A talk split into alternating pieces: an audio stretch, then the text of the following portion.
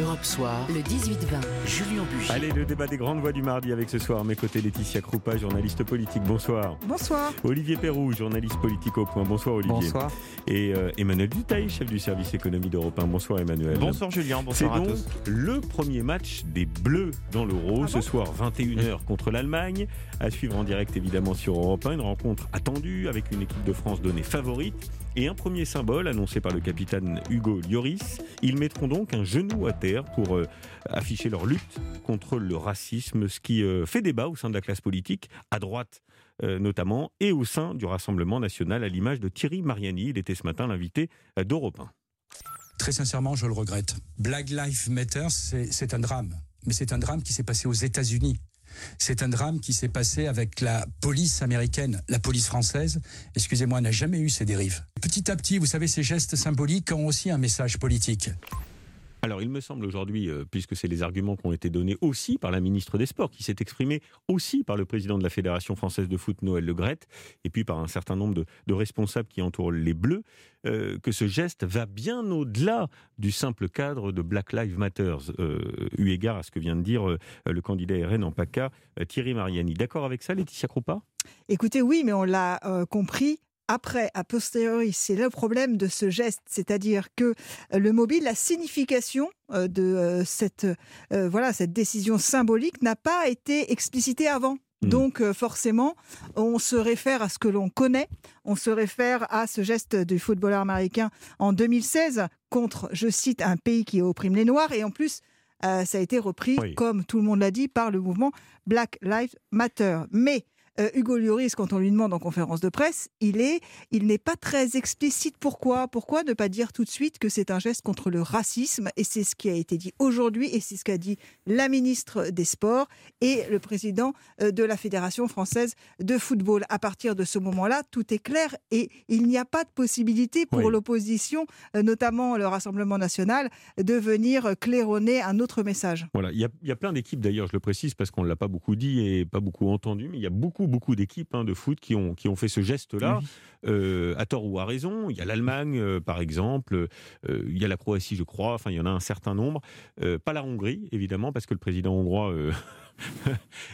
Victor Urban est plutôt contre ce geste-là. Et les Hongrois aussi, d'ailleurs, hein, Mmh. qui ont Mmh. sifflé l'équipe concurrente qui avait posé le, le genou à terre. Fausse polémique, Olivier Perrou Moi, ce que j'observe, c'est que les, les footix de la politique se réveillent. Euh, Pourquoi Ils se réveillent? Parce que ben, c'est le- l'euro, évidemment, et parce que c'est évidemment les, les régionales. Mais, mais, mais ça fait plus d'un an que les Bleus euh, le font à certains matchs. Alors, ils ne le font pas à tous les matchs, mais ils l'ont déjà fait donc à l'époque de Black Lives Matter.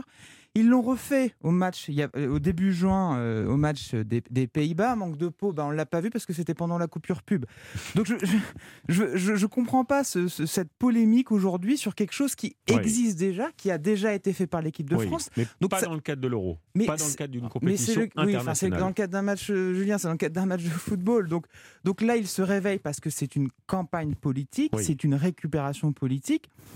Et puis, ce qui, ce qui m'interroge aussi, c'est ce patriotisme à géométrie variable. C'est-à-dire que, que a une équipe de France euh, qui réussit, qui est championne du monde. euh, et donc qui sont par là euh, les meilleurs ambassadeurs peut-être ou de très grands ambassadeurs de la France et finalement bah, quand ils ont un message euh, finalement universaliste, euh, savoir euh, la lutte contre le racisme, eh ben on n'en veut pas trop parce que ça dérange notre agenda Mais qui, politique. qui on n'en veut pas Oui. trop? Qui on n'en veut Bah, pas trop? Visiblement Bah, le non, Rassemblement national voilà, et certains voilà. responsables de la droite proches du Rassemblement national. Oui. Euh, Emmanuel Duteil, fausse polémique? Oui, moi je suis plutôt d'accord avec euh, ce qui vient d'être dit. C'est quand même important qu'en plus des joueurs qui sont souvent victimes de racisme sur les terrains vrai. se mobilisent. au-delà les même, euh, au-delà racistes, même de ce qui a pu se passer aux. États-Unis et de la symbolique qu'aujourd'hui peut avoir ce geste, je trouve que des gens qui sont très souvent victimes et sur des terrains très proches, hein, par exemple en Italie, c'est souvent extrêmement violent pour, euh, pour le racisme, bah, ouais, qui, qui vivent ce moment et qu'ils envoient un message à une forme de jeunesse à un moment où justement cette équipe de France, elle doit représenter quoi? Elle doit représenter la nation.